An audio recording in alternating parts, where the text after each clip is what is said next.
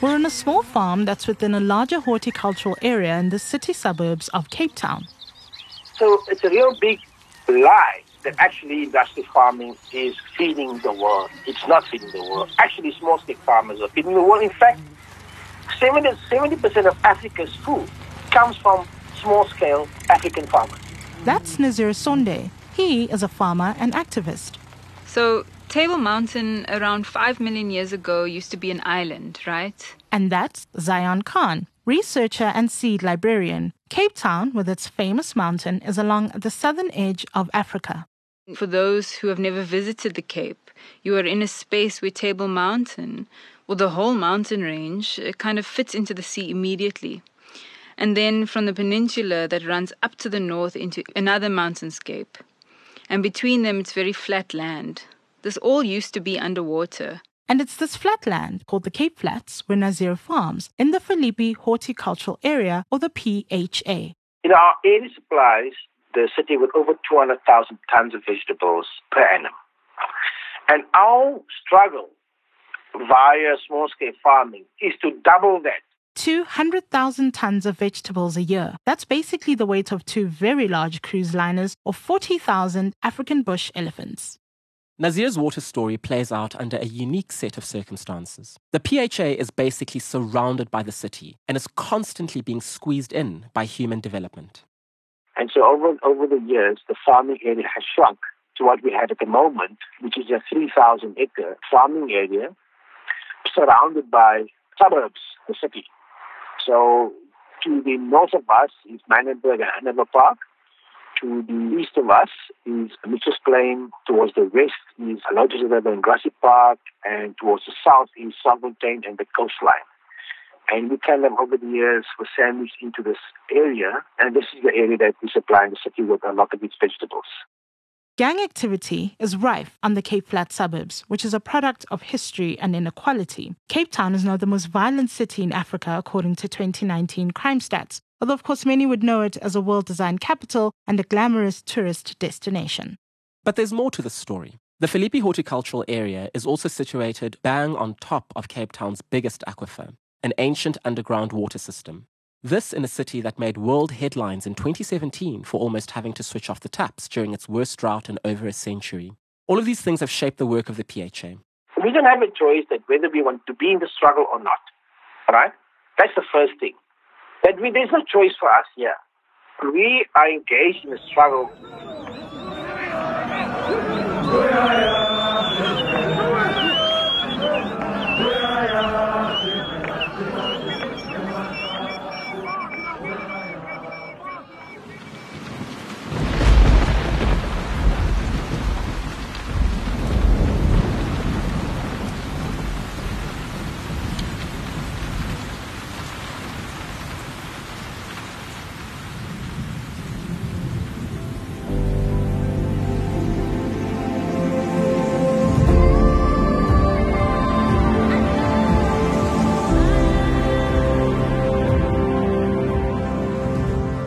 Podcast is brought to you by JoJo, a proud supporter of South Africa's water activists and a proud supplier of water solutions for a better quality of life. By protecting our most precious resource, JoJo's quality products help to safeguard the well being of people, communities, and the environment, and the people working tirelessly to protect it.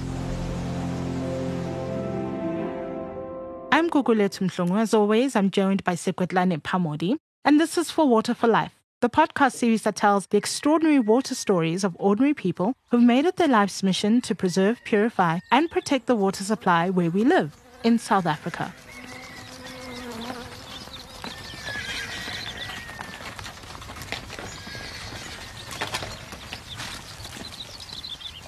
A drone view of the Philippi horticultural area shows rolling croplands with Table Mountain in the distance. They're dotted with dams of water and industrial sprinklers shooting out their plumes. Interspersed are smaller farming areas. On the road, a horse cart passes. A sign reads, Small farm growing here. Cauliflowers grow alongside tomatoes, carrots, beetroot, sunflowers, and chili peppers. 48 types of vegetables are grown here. From the first stage of our struggle, we had to understand who the community is. And we got together as a community and said, look, we, as a community of this Philippi horticulture area, the white farmers, the emerging farmers, the landowners, the informal settlement dwellers, the, the farm workers, we feel this area is important to protect. The PHA employs 6,000 farm workers and runs education and social justice programs. Their food and farming campaign is run by Nazir. Inside its farmland headquarters, the walls are adorned with posters from protests. Save our future, save our aquifer. Your food, your farmers, they read. Resistance is fertile. Nazir was born around the corner from here in 1961, but in 1963 his family were forced to leave because of the Apartheid Group Areas Act. In 1991, he returned and bought a hectare of land to farm. The campaign was set up in 2013 to protect uh, our farming area from urban development encroachment. The second part of our struggle was just how to protect the land and engage in all the participation around how to, to do this.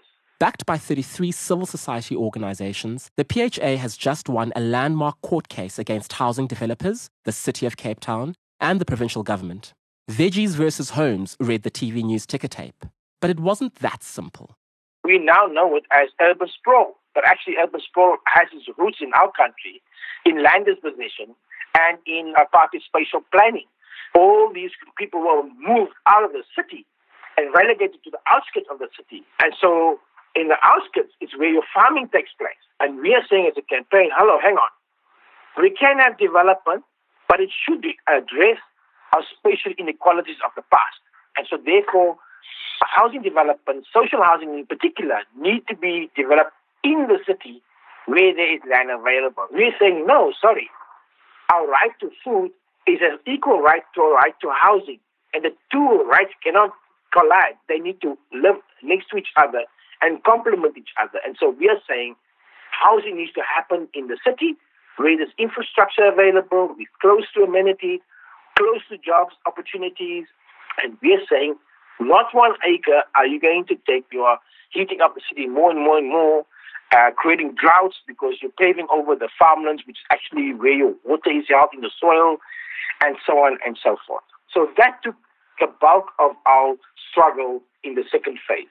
In the third phase of our struggle, we're now looking at seeing, okay, now we are almost there. We are almost there in fully protecting our farming area. How are we going to use the land now to place farmers onto the land for them to become self-sufficient? And part of that is how can we take farm workers who have been evicted of the land, who have been unemployed because of the industrial farming model where farm workers have been replaced by machines. Because who are best to produce our food are those who are engaged in the soil, who are engaged in the land. And those are the farm workers.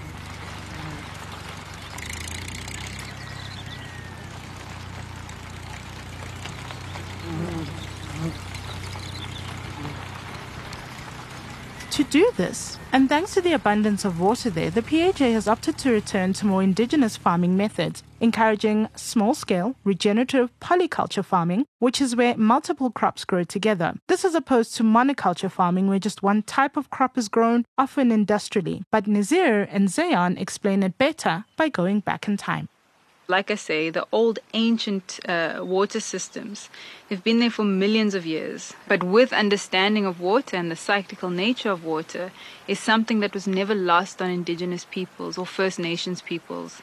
It's into something that has always been very much a part of who people have been in this area.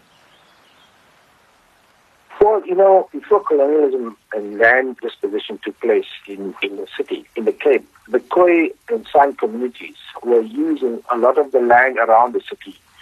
And they had livestock and they used the land around them for grazing and they used medicinal plants for, for medicine and for food. And they traded with the passing ships coming around from Europe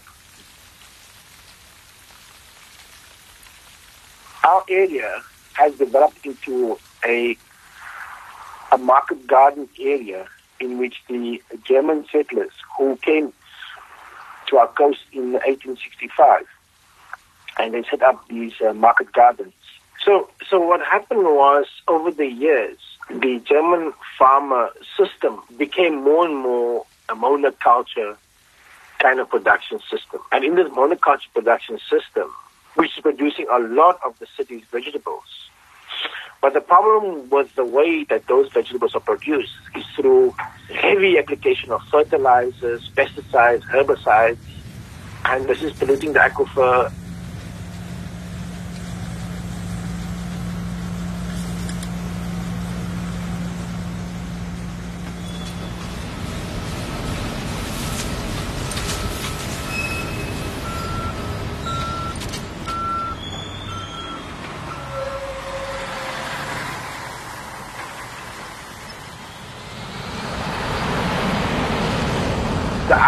that they are producing us cheap food. And so therefore we are indebted to them and we should keep on with that model because it's a sound model. I want to debunk that.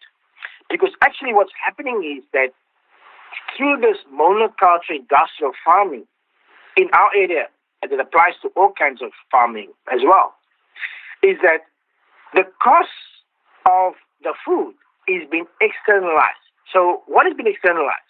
The pollution of the water has been externalized.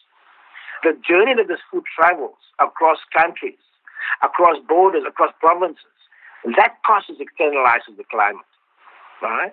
And that's causing climate change. So all this costs, this costs are not cheap food. This is very, very expensive food. The hectare of land Nazir farms is a model of a different way of doing things when it comes to farming, biodiversity, and water.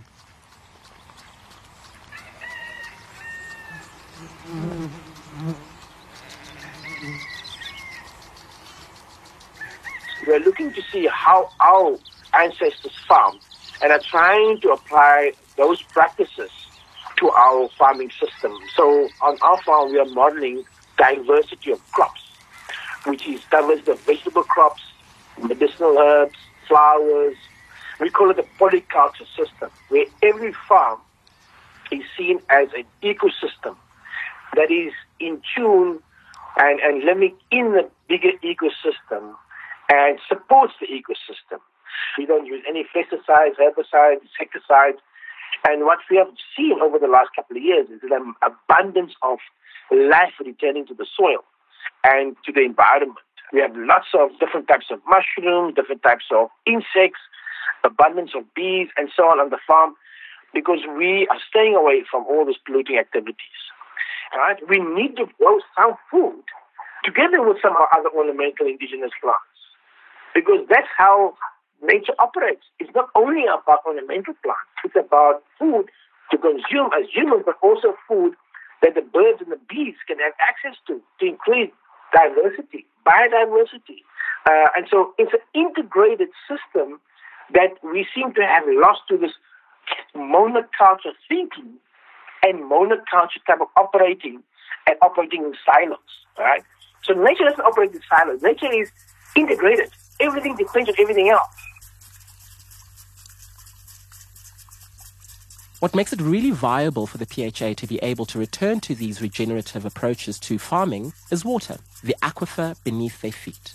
In the 2020 Cape High Court ruling, the judge found that neither the city nor the province had paid proper attention to what impact urban development would have on the Cape Flats aquifer. The city's own report about its vital importance had been ignored, one of the numerous studies done on the PHA over the years. But what exactly is an aquifer? Zayan explained it to me.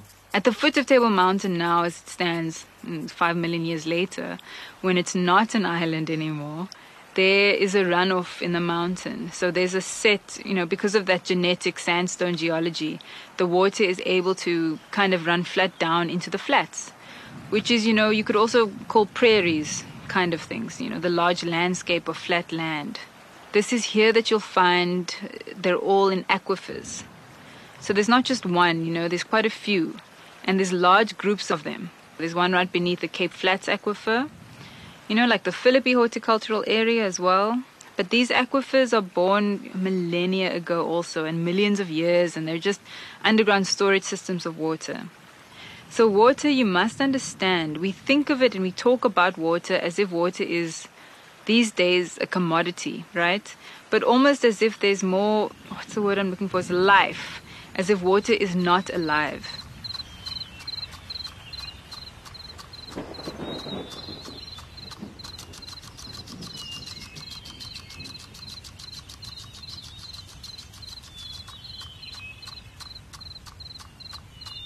Well, you know, um, there's an old farmer saying that the further you move away from Table Mountain, the less water we have to farm. And we now know through our work over the last seven, eight years, we held two aquifer seminars. We are understanding the area uh, much better.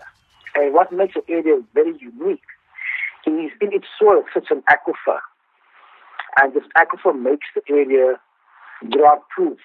And this aquifer makes our area the highest production area per hectare in the country in terms of vegetable production. Our area is so important because it is the aquifer recharge zone of the Cape Flats aquifer. In other words, our area, because it's not paved over, all the rain and stormwater that flows in our area sinks into the soil, which recharges annually the aquifer in the soil.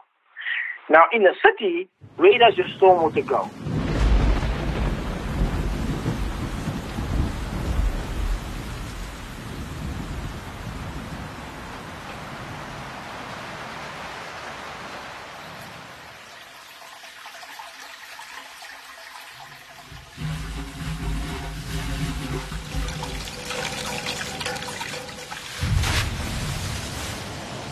Source on your roof, down the road, uh, down the pipe, into the road, down a drain, and it goes all the way out to sea. That's been the history of stormwater engineering that was imported from the West, which is totally against how rainwater ought to flow. It ought to flow openly into wetlands, into reservoirs, into lakes, into rivers, into vleis, and needs to sink into the soil so that you recharge your aquifer.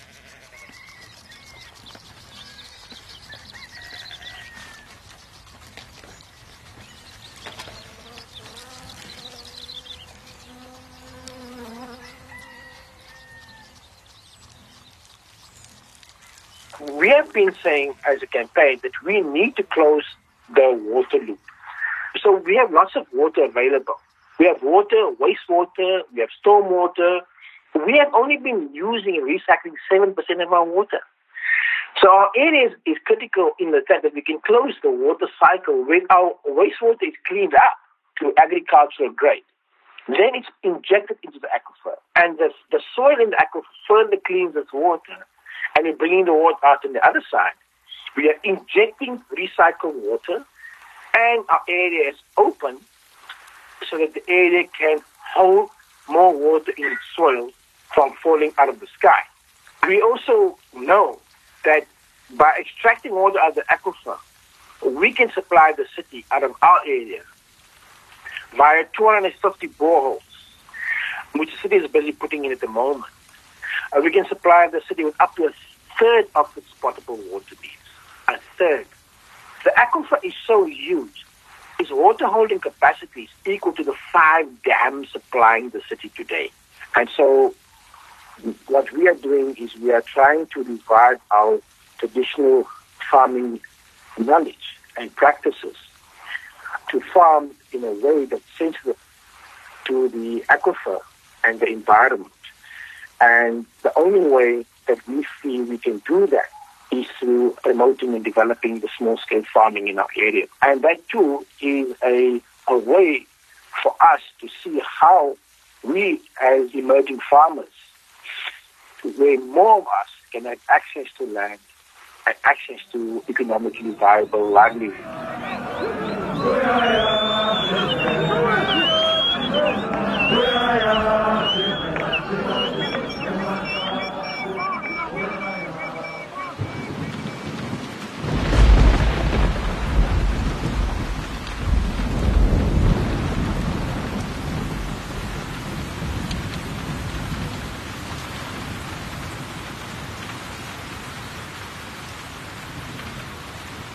It's the struggle for food sovereignty. It's the struggle for water sovereignty. And then within those, it's then also a struggle for land sovereignty, especially for the communities that you are in and work with. We actually realize that, you know, the person who is not present in the conversation about protecting our land is actually the consumers who are eating our food. And so we developed a whole narrative around do you know where your food comes from? And we use that to educate and create awareness in the city with all kinds of communities, from Khayelitsha to Constantia, to say to them, do you know where your food comes from? And do you know what happens there directly impacts you? It was the sense of community that created what you could call the fourth stage of the PHA's food and farming campaign. As the COVID 19 pandemic hit the country and hit the Cape Flats especially hard, serving the community brought new meaning for Nazir.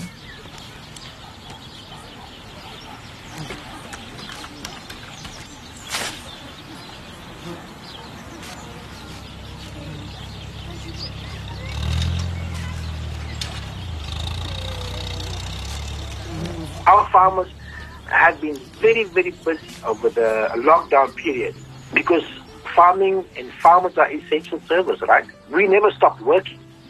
But in our area, because it has multiple complexities, so we have farm workers who are living on farms, who are working, but they also end up supporting a whole bunch of people who have been affected by the lockdown, who couldn't go to work.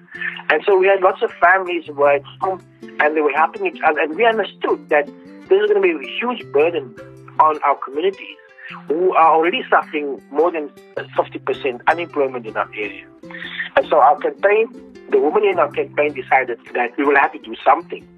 And then we came up with this idea of how to feed a farming community of over 1,800 families, roughly over 6,000 individuals under the lockdown, and we developed a family food basket with the help of a chef who designed the contents of the basket with high protein and low carbs and low sugar to make sure we give the right amount of food to the communities, and that's what we did in the first month of the lockdown.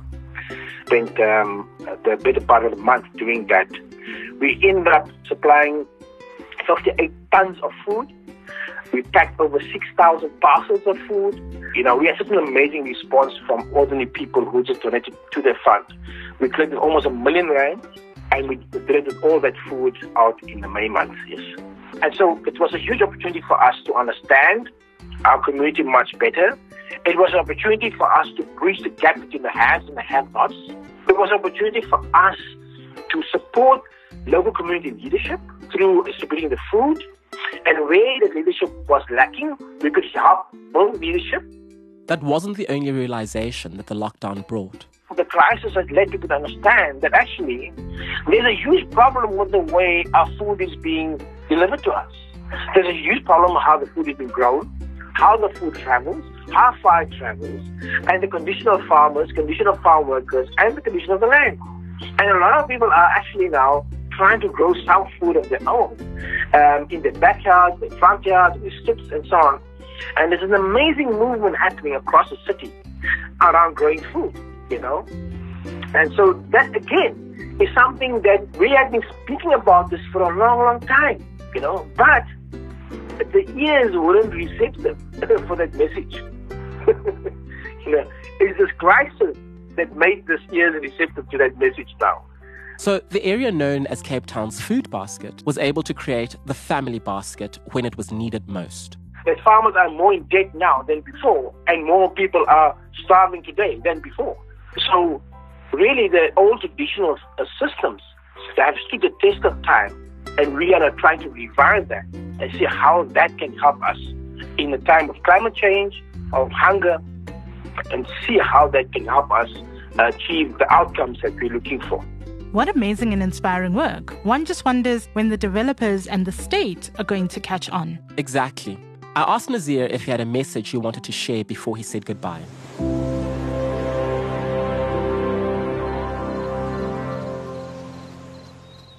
How can we, as ordinary people, take part in combating climate change? Now, we know climate change is about excess of CO2 into the atmosphere. Now, how can we all contribute to lessening that. We have to lessen our carbon footprint. Locally produced food is very important. Trying to source locally produced food as far as possible. How can we strengthen and shorten the food supply chain? The shorter the food supply chain is, the fresher your food, the more affordable the food, and the less impact that food will have on the climate in terms of carbon miles and CO2 into the atmosphere. That's the one thing. And in that thinking, we have to think about, as a city, and all cities have to think about this, how can we protect our best agricultural land around the city and prevent urban sprawl from happening over that land? Because we know that land is important to supply us with ecosystem services, a short food supply chain, and that takes care of our hunger in the city. So this is not a lesson only for Cape Town, but it also a lesson for the rest of the country as well.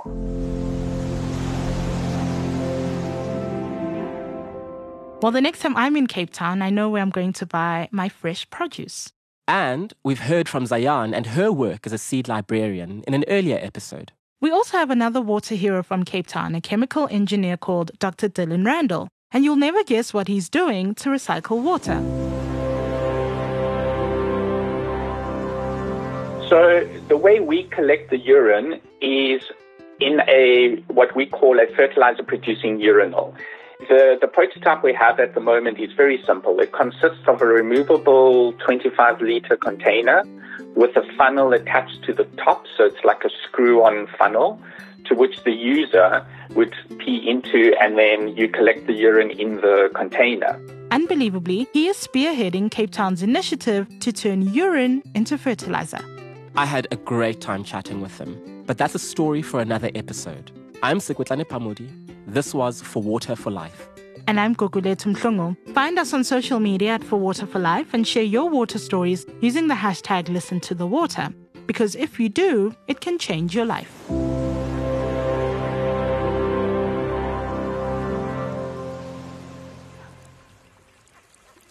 From the JoJo family to yours, we hope you enjoyed today's episode of For Water for Life. Whether you're looking for top quality storage tanks, water filters, or other water solutions, JoJo has the product ideal for you. Discover our range at jojo.co.za and find us on Facebook, Twitter, and Instagram for all the latest product news and water related content.